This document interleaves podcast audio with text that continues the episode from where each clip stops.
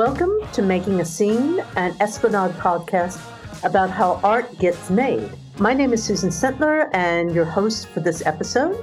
My first exposure to dance was when I grew up in the United States. I was introduced, frankly, to it at college and eventually became a member of the original second company of the Martha Graham Company, which was called The Ensemble.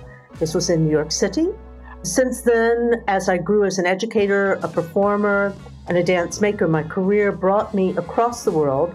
I taught globally and I've made and worked globally. I spent 18 years at Trinity Laban Conservatoire for Music and Dance in the UK as a senior lecturer, and five more years I've been teaching. In fact, I just left in 2020 at LaSalle College of the Arts in Singapore. And it's really interesting because diversity inclusion has always been a kind of obstacle, I believe, for all different institutions. We want to deal with that, but how do we deal with that? And what are the kind of support systems, et cetera, that can happen? But I'd like to add, I'm working with Graham. Graham was one of the first people to include various different races, different people. I remember Yuriko Kikuchi was the first Asian that was brought into the company. This is many years ago. It is said that the spiral, which Martha used, was really stretched and pulled by what Yuriko gave to the company and what Yuriko introduced, which I thought was very, very interesting. For me, I'm now an independent multidisciplinary artist. I'm working freelance, and in 2015, also in 2017, I performed with Candoco Dance Company, which is incredibly influential in my understanding of inclusivity.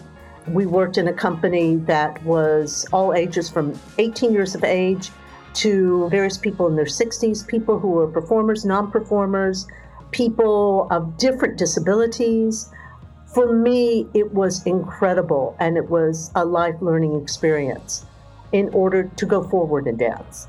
In the dance world, ballet has a reputation of having rigid forms, which uphold the standards of the profession, but there are also plenty of questions about how these may also be exclusionary to historically marginalized dancers and impede the art form in some ways. Very slowly, but also surely, Ballet is becoming more diverse, and that is creating a new dynamism for this form of dance. There's still a long way to go, and today I'll be talking to two ballet dancers about the road ahead. Please welcome Georgina Pazcoguin, female soloist in the New York City Ballet, and Mohamed Noor Sarman, the ballet master and pioneering member of the Singapore Dance Theatre. Thank you both for being here. Thank you for having us. Thank you. So I'm going to begin with some kind of personal histories, and I may begin with Georgina a little bit. And Georgina, you've described ballet as a pursuit of perfection and a striving to attain a seemingly unattainable ideal. But you also describe yourself as a rogue ballerina. Can you say more about how you relate to these ideas of perfection and going rogue as an Asian American ballet dancer? the whole study of ballet is bodes well to someone who is a perfectionist. You need a certain drive to become a professional ballerina and there's a certain determination to walk into a studio, which I happen to be in right now, and look at oneself in the mirror and be able to automatically correct oneself in the pursuit of this ethereal quote unquote line. And so line is aesthetic. And in my relationship to line is like, I have been told I have beautiful line, but my line does not match the ideal ballerina's line. And mm. so that's where my relationship with perfection gets a little fraught. And mm. so I've taken on the moniker the rogue ballerina because I am flipping the connotation of rogue on its head rogues tends to have like a negative connotation. I'm saying it's okay to embrace one's differences and spin them into gold, spin them into what makes me different as an artist. Because I still fit within the guidelines of ballet. My line still is trained, is honed. I am every bit a classical dancer. Mm-hmm. That's beautiful. That's really, really interesting. And also for Mohammed, you started out in Malay cultural dance group and then started learning jazz dance before falling in love with ballet. I think this is great. What is it like to move into a space where there was very few Malay dancers? How do you think your exposure to different forms of dance has influenced your work in ballet? For me, in the beginning, I started to learn ballet. I took it as a hobby, actually. And then I realized the more and more I learned about the classical ballet technique, it wasn't easy. it was, it requires, it requires total commitment, total discipline, a lot of hard work, focus, your mind and your body, and particularly your soul.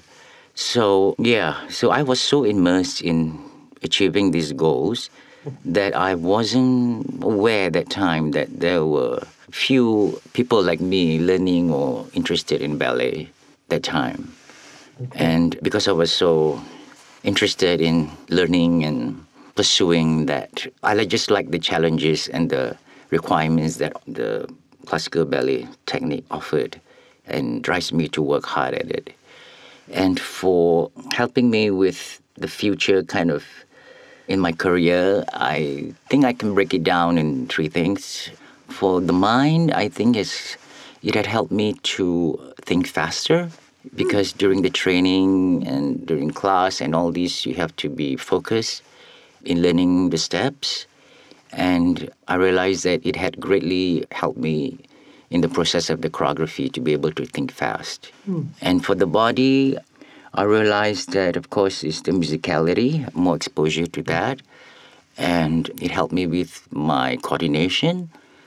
And I start to discover the dynamics of the movement, kind of the control and, and things like that. So, and for the mind, I felt that um, I have to feel in order to move and to reach and discover something from inside. Thank you both. This is kind of for both of you.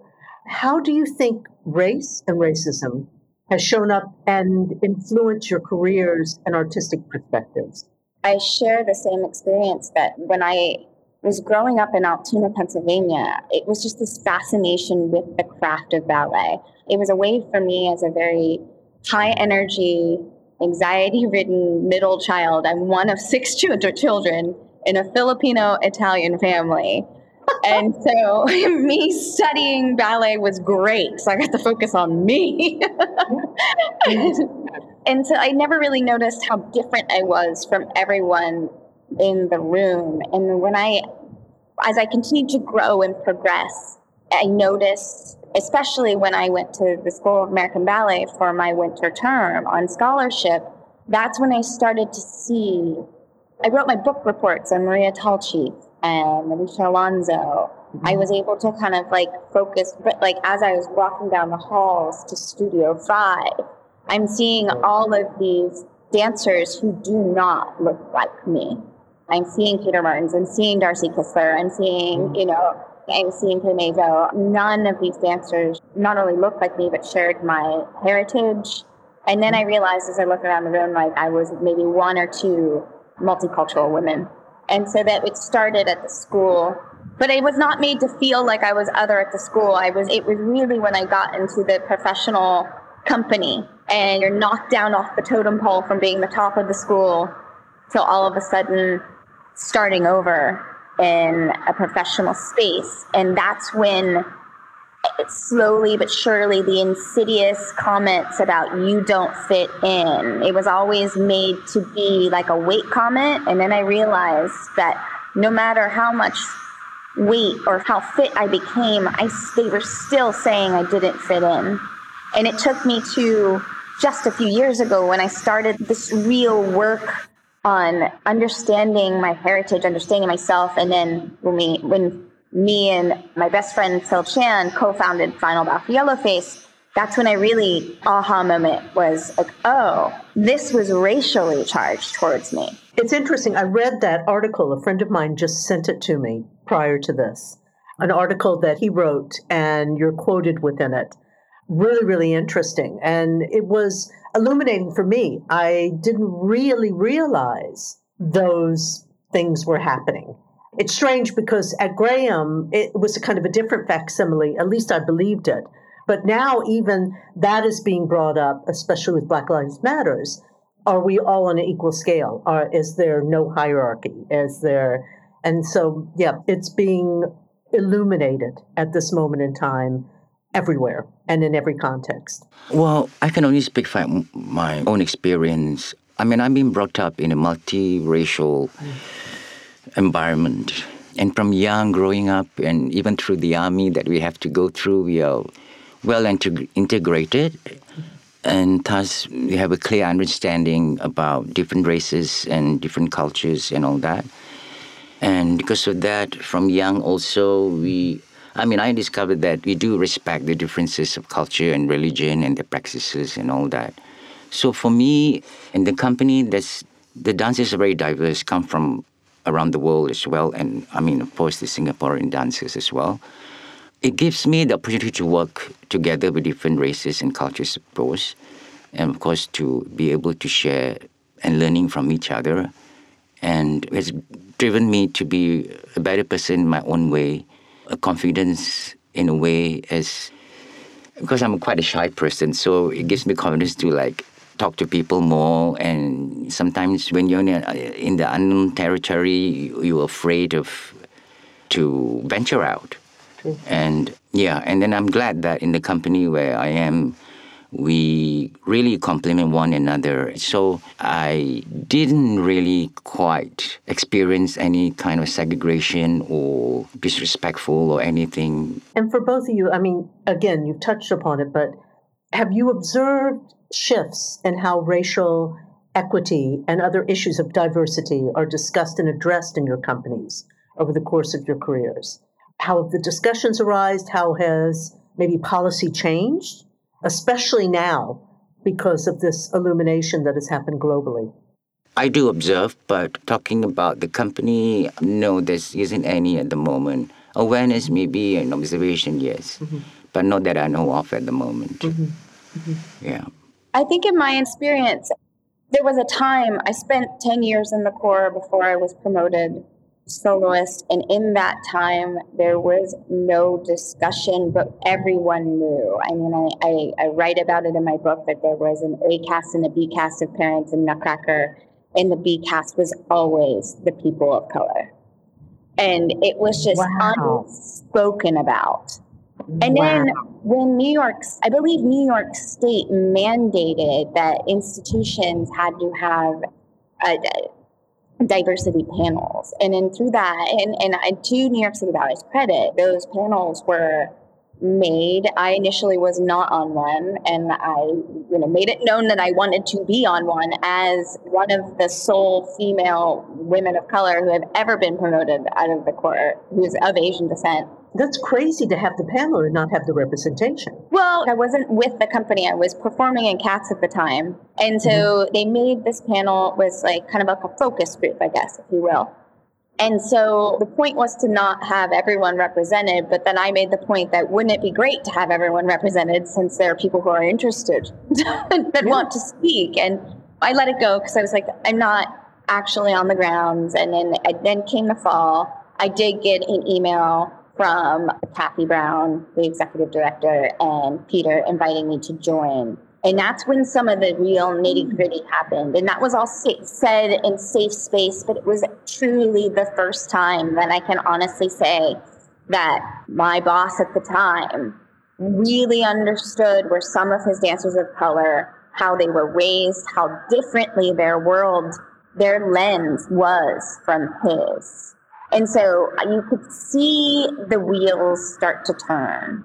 That's where it started. And then, like, to also be given a space. And we worked with a wonderful collaborator, Tammy Bormann, who still is working with us now. Like, we were able to have some really uncomfortable discussions. You know, that's when I was able to bring up how problematic the Nutcracker was, specifically the Chinese divertissement. And yeah. it was through those focus groups that we were able to initiate ever so small changes to the mm. balancing choreography, which is huge. Yeah, yeah. That's so beautiful because I think that kind of those subtle shifts and nuances within the choreographic, within the creative, are so potent and to bring the visibility of that out, the contrast, the juxtaposition of the before and after I think is really, really important because it shows a move forward. Yes.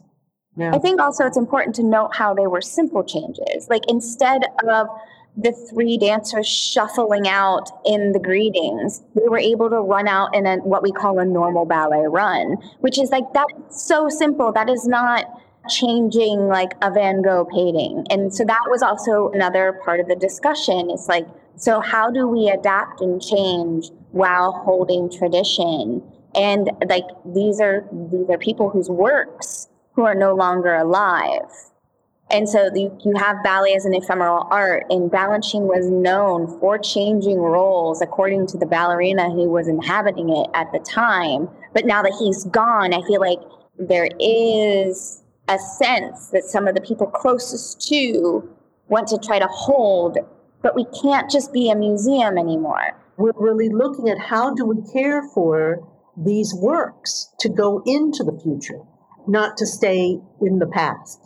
And I remember working at Laban, there's a woman who is a Laban specialist, Sally Preston Dunlop, who would say, look at what is the trace of the work, and the trace meaning what must be in that work in order to be recreated and other things that could be left behind. I would always, because I do a lot of Graham's work while I was teaching at Laban. And I remember thinking, could costumes change? Could the sound even shift? What is the trace? What must be there and what could be altered? or stretched or played with. Yeah, what was really interesting is that through our research and our talks, Phil and I gave a talk at the New York Public Library shortly after we announced this initiative, this petition. And we went through the archive at the Performing Arts Library and we watched like some like 15 to 30 versions of the Chinese divertissement. And then also in working with Doug Fullington, he restaged the early version of the Chinese divertissement, and it did not have any of the tropes that we saw in later versions. So somewhere wow. along the line, this was not the pointed fingers, the bobbing heads, the coolie mm-hmm. mustache, the rice paddy hat instead of a regal like I'm not saying that Balanchine was a racist. I don't believe so. But was he influenced by the propaganda at the time? Absolutely, because it wasn't the rich Chinese who were immigrating to the States at that time. It was very, very poor people who yeah. were immigrating. Yeah. And the propaganda was saying that these people should not be, that was, they're still in yellow peril. Yeah. And it had a particular kind of animation characteristic about it that really wasn't wasn't there, but it was illuminated in a particular way. Yeah. Now we read and understand is inappropriate. So how can we change that? Why do you think some groups continue to be underrepresented in the world of ballet? So say for instance gender, though there are more women ballet dancers than men, unfortunately, women are often underrepresented as choreographers and directors. How can institutions better support and give credit to women as creators and leaders? And also, besides gender, how can institutions reach out to make dance more inclusive in terms of race and class as well? So it's kind of a big question, but just to throw that back at both of you, just ideas or things that you consider. When it comes to women, I think women in ballet have always been told to be silent be silent and be beautiful. Do not use your voice. I think the first thing is being mm-hmm. able to use a voice being able to be a muse and be an equal collaborator in the process of creating dance. That's the first step. And then yes of course we need to hire women in these leadership roles but then we also it needs to start before that. Women need to be able to formulate their own opinions about dance. We still quite literally do full lengths about 15 year old girls who fall asleep are woken up by a prince and then are just married off. Like, it blows my mind right now with the amount of work and growth that I've done as a woman. I don't want to, I would never want to be the princess in Sleeping Beauty. That is not my dream as a woman. Well, yeah. that's my opinion. Mohammed, your turn. Oh, my own experience. The artistic director of the company is the founder, and of course, it's the first artistic director was a lady, uh, Miss Goh Soo Khim. Oh wow! Oh yes, yeah. Yeah. So I maybe where I am, I don't see that it's often underestimated or anything like that. And plus, also, the company also has the privilege working with female choreographers.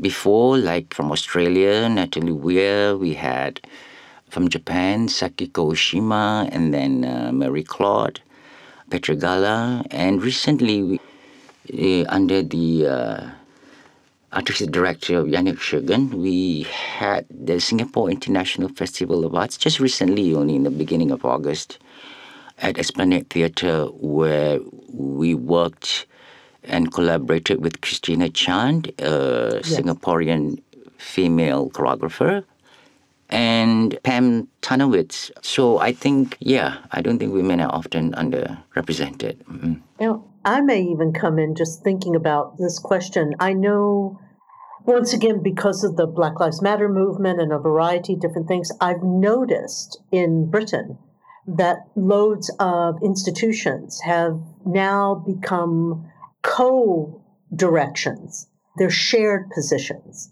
And I think that's a really interesting way forward. And many of the shared positions happen to be two women instead of men included. But I just, I find this kind of thing instead of the figure as being director or et cetera, et cetera, that people are now more interested in co creating together. A really interesting way for institutions to go forward is instead of having the one person, is to allow a team of people.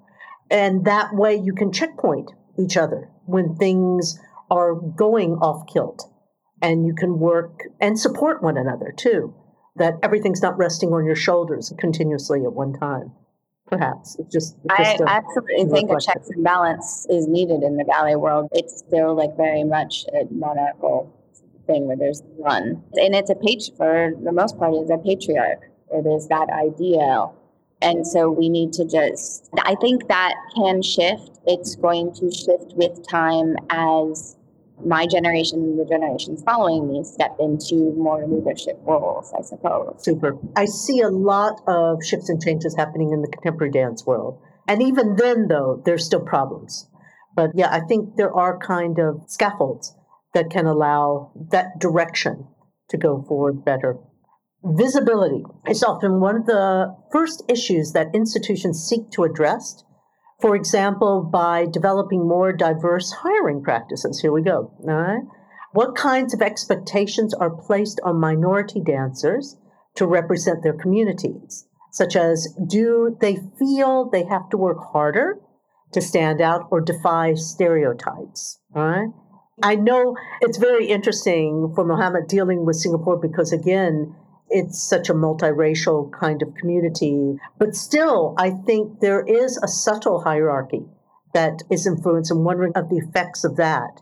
And definitely, Georgina, how you feel how, as you represent your community? Well, to answer your first question, yes, it was very apparent that I was going to have to be excellent for me to be seen as a classical dancer at New York City Ballet, I was going to have to be not only the best in the room, but exceptional. That is really how it came to be that I got to dance the dewdrop in the Nutcracker. It's like I had been aiming for it and gunning for it, and there was really no reason. And I had been a soloist in time, like I had to, not only for myself, but for this person who was deciding my casting, I had to meet all of their metrics as well.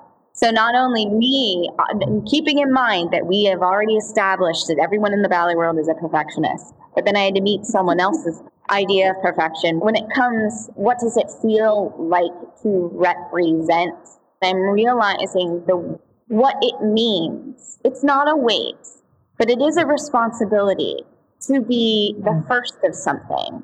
And I, it's like, I can't wait for the time where it's like, there's no longer a first of anything. And I stand here saying that, recognizing that I have gotten this far because I am half white.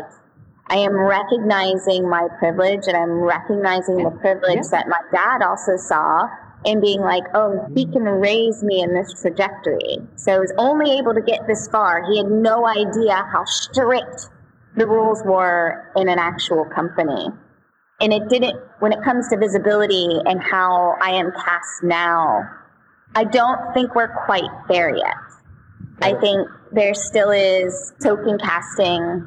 I mean, I think it's like I can only speak from my experience. I can't speak to anyone else's. So like in my experience, because I am this like exotic looking person, I kind of they're geared into certain roles and they don't see me as the princess.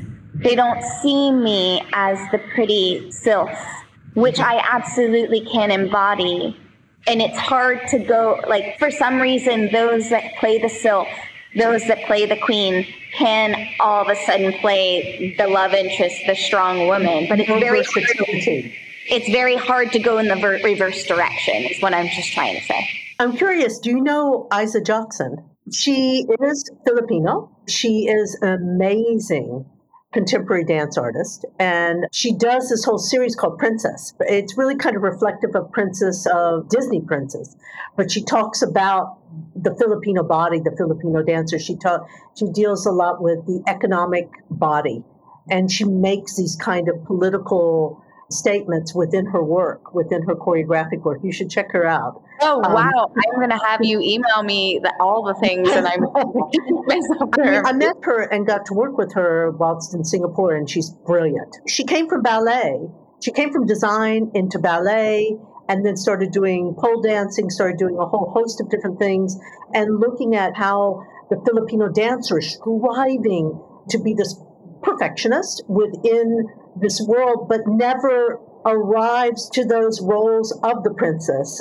So she, within her choreographic palette, she kind of confronts this issue. That's and, amazing. Yeah, really brilliant. Really, really brilliant. Yeah. It also speaks to like if you think it's hard for someone who is half or multicultural, let's imagine how a darker skin, a black skin person Bingo. Feels in this space. So we should mm-hmm. we should mention that. And then also like yeah. the visibility is not quite yeah, there. Yeah. I mean, I'm still the only woman of color in some rooms that I'm in in 2021. Mohammed, do you have anything to say about dealing with the sensibility or the sensation of having to work harder to defy the stereotypes? I guess visibility is for me maybe it's a consideration mm-hmm. and however to develop uh, as you said the diversity of hiring practices. That's what it is. The world has a lot of challenges, and you know it depends where you are. Some challenges are harder and True. things like that. But where I am from, it's at the end of the day, it's how much the talent can offer to the company. Mm-hmm. Do you know how ballet world is? There's so many beautiful people around, and ballet is into form and aesthetics and all this. You know, somebody can point better or they're taller, they're more fit better, and things like that. But that's all challenges. But again, at the end of the day, I guess is how much talent you can offer. And it's also, I'll bring this up a little bit later too, but just about how also ballet can just allow itself, and not only ballet, but through dance itself, how we can just kind of open up what that aesthetic is and what the aesthetic can be. I think that's another question that can allow individuals to really be seen or to have the possibility to be seen. But going on a little bit about this visibility, what needs to be done to ensure that visibility is not just tokenism, but a genuine commitment to equality? And we've got an example. In recent years, there's been attention to the color of tights and shoes. One dancer, Nardia Boodoo, explained that she was encouraged to wear shoes and tights that match her skin, but the company's budget only covers pink shoes. So, to cover the cost of skin colored shoes, she has to do extra work as a brand ambassador on social media. Well, first things first, I think that needs to be in the budget. Yes. They need to budget that. When it really comes to not making it tokenism, it's yeah. not just giving a shot. And it's not just giving visibility during like a school show. It's artistically directing a dancer and figuring out where their scope their arc, mm-hmm. their trajectory, and where they might be, not having mm-hmm. it be haphazard, not only picking. I feel like they've decided as soon as you get into a company that you are going to be a principal dancer and that's your that's your lot, or you're going to go here. That's the trajectory. Yeah. yeah, and I think it's decided very early on, and I think that's an unwise choice. I think there should be mm-hmm. time to test. It's been said to me, like, oh, we don't want to put you out there not looking your best. And I'm like, what does that mean? People don't want to see the same cast of things all of the time, season after season. And I think also when it comes to true equity and inclusion, we need to then also do work with the leaders. It needs to come from the top in mm-hmm. understanding that the people who have thrived under the power dynamic and the structures that lift white bodies in this institution of classical ballet, they also mm-hmm. need to realize that they're although they might have more competition, there is still room at the table for everyone. I'm not hearing that sentence, and I am feeling a lot of people mm-hmm. grab onto things needlessly because mm. you don't get to keep it regardless. This life as a ballerina, as a dancer, is so ephemeral. Mm-hmm. So, like one show, two shows, to share with a counterpart, like that is the toxic competition that is inherent in dancers that has come to be in some spaces. That's what we need to break down to truly lift up equality and inclusion. Because if it's trying to come and there's all this resistance, it's not working. That's where I feel like the tension is right now. It's like a shift in a not wanting to change because it means that maybe they there won't be as many opportunities for the people who have already thrived in this situation. Need, they need to not feel like that. That the space is there. Yeah. Absolutely. The space has always been there. And I like the sense of being surprised is that why do we have to see things as they were done? The beauty of art is to be surprised, is to not be in a comfort zone, to not be in a constant state of reiteration in a particular kind of horizontal mode. You want those moments of new possibilities. Yeah. I mean, I quite agree what you guys are saying, and in terms of moving forward. But for me, the, basically, the company where I am, I mean, we hire people based on their merit, mm-hmm. like professionalism of a dancer, and also to be able to integrate with the company, I suppose, and not so much of where I am. It doesn't bore up with all those things that you guys are saying. I don't experience that a lot or at the moment, no. Yeah. Mm, yes, yes, I am. I'm very blessed. I'm very lucky. Yeah. I mean, the things that I've experienced, I may not have if I'm outside, truthfully. What? But even then, I'm not like, you know, I'm still being open and learn always mm. because we have foreign teachers and choreographers yeah. they invited and I learn from there as well, even though I don't go around the world. Yeah. yeah. I think that is the constant thing is to not settle. Is to not yes. go on recipe, to not settle. I think as a leader in dance, it's so important to remain curious. Yes. Yes. And I, I get that sense from you, Mohammed. Mm-hmm. That you are you're still inherently curious to yes, what yes, can yes. what like I think that's what makes a great artist as well is like this yeah. keep on learning yes I think it's fair to say that like I think we as a ballet community have gone a little lazy.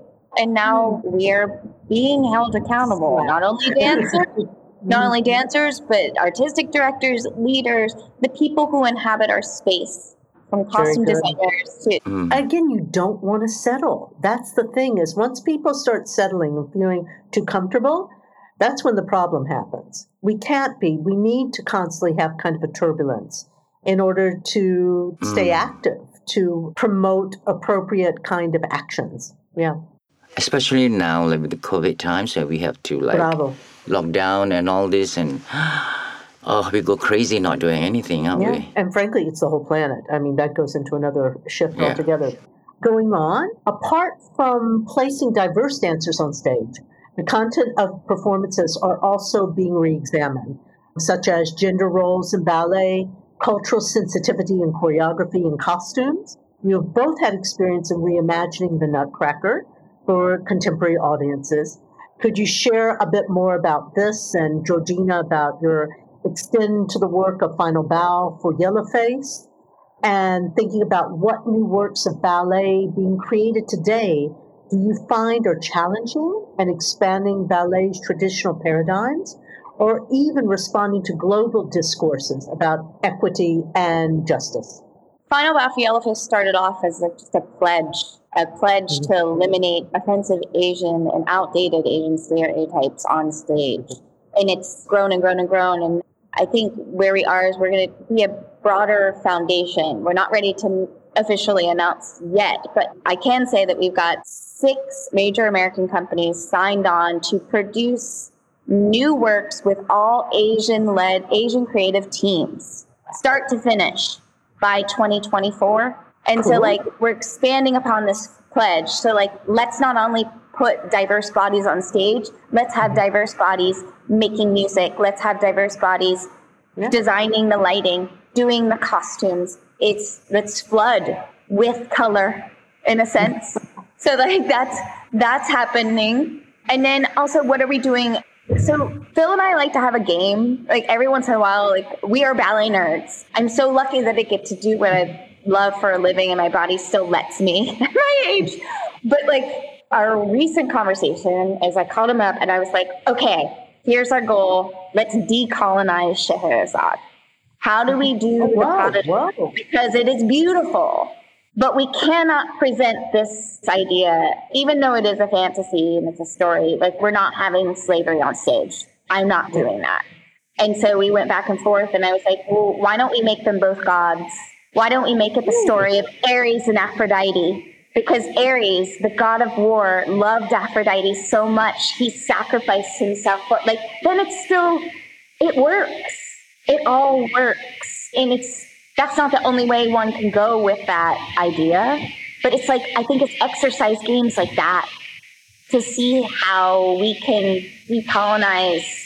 Of course, we can always look at the context of how it was originally created. But I think it's important to reimagine in this sense, but then also pay homage. To see it in a, another angle, to have an open mind also. I think this is brilliant to deconstruct and reconstruct. I think that's really a fantastic creative way in. It's how you play it, it's how you play the lens. This isn't a new idea. People have been doing this for so long, and it's just like, okay, how do I take that amazing idea and apply it to my world for the better? These are stories or ideas or sensations or emotions that are experienced globally that are experienced in different cultures in different ways, and it's how to illuminate how that's experienced in a particular kind of way and give it its full breadth. Working towards diversity and inclusion is a matter of equity, but it can also bring up creative possibilities. As artists, what are your thoughts on embracing diversity can help to explore beyond codified norms and traditions of ballet? For example, I come from contemporary dance and improvisation and other forms of play in the creative process. And you look at Forsythe, I guess in comparison with a lot of contemporary work or even modern work, modern's got a different lens, but there's a tradition in here. You talked about the line, you talked about the form. To really be inclusive or to allow that inclusivity, we've even got to stretch the form itself. And just your ideas about that. Should it? How can it?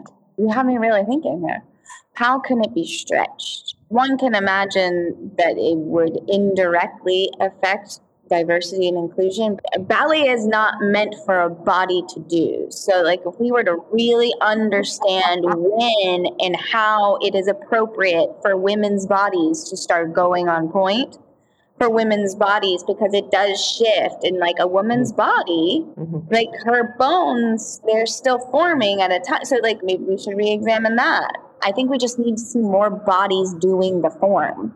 There's mm-hmm. still so much good in the discipline of the first position, the fifth position, mm-hmm. but like understanding that not every body mm-hmm. is going like 180 degree turnout is not necessary for an amazing immersive spiritual experience of the theater, you know? And even the sense of unison. I remember working with Graham and stuff, and we were working a lot with unison, and we used to call it being on the roller coaster together.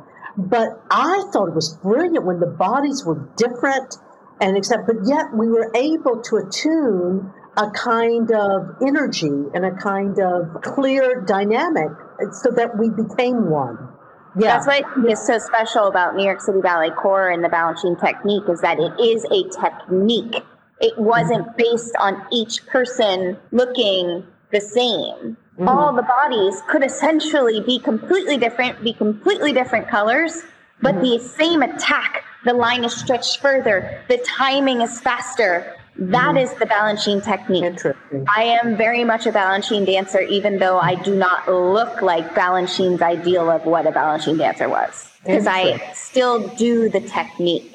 And I think it's less about switching the form and more about rewiring the minds that gatekeep the form.